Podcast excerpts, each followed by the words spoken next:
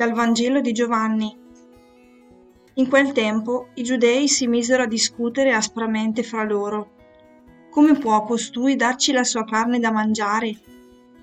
Gesù disse loro, In verità, in verità io vi dico, se non mangiate la carne del figlio dell'uomo e non bevete il suo sangue, non avete in voi la vita.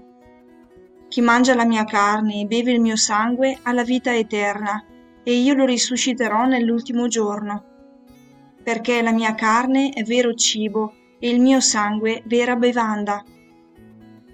Chi mangia la mia carne e beve il mio sangue rimane in me e io in lui.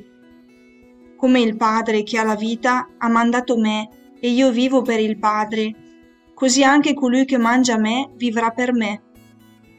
Questo è il pane disceso dal cielo non è come quello che mangiarono i padri e morirono. Chi mangia questo pane vivrà in eterno.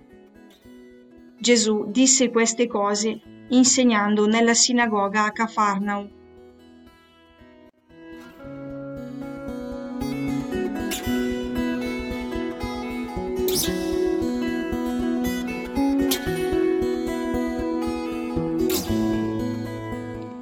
Mangiare carne vita, pane, bevanda, sangue, addirittura masticare. È un brano molto concreto, quello che la liturgia ci propone. Ci tocca negli aspetti più concreti, vitali, umani. È strano perché dal Figlio di Dio ci aspetteremo indicazioni su cosa fare, come agire, quali norme o valori seguire per avere la vita eterna. Qui Gesù ci invita invece a mangiare, a far nostra, ad assorbire la sua carne e il suo sangue. Il fine è la vita eterna, che è il dimorare presso Lui e il Padre.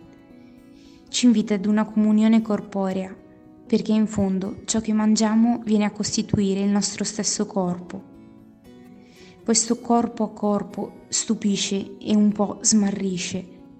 In qualche modo Dio dimora in me e io in Lui, come se diventassimo una cosa sola la promessa è quanto di più incredibile, la vita eterna. Chi entra nel mistero d'amore del Padre non muore. È così difficile per noi da concepire la vita eterna.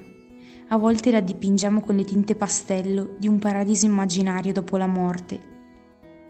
Io me lo immagino come un posare il capo sul petto del Padre. Mi immagino l'infinita pienezza di dimorare finalmente nel suo sguardo libera, accolta, amata. Mi immagino che parte di questa pienezza possiamo assaggiarla già qui e ora, come sembra fare intuire Gesù in questo brano. Di cosa abbiamo fame nei nostri giorni? Come risuonano in noi le parole mangiare, masticare il corpo di Gesù?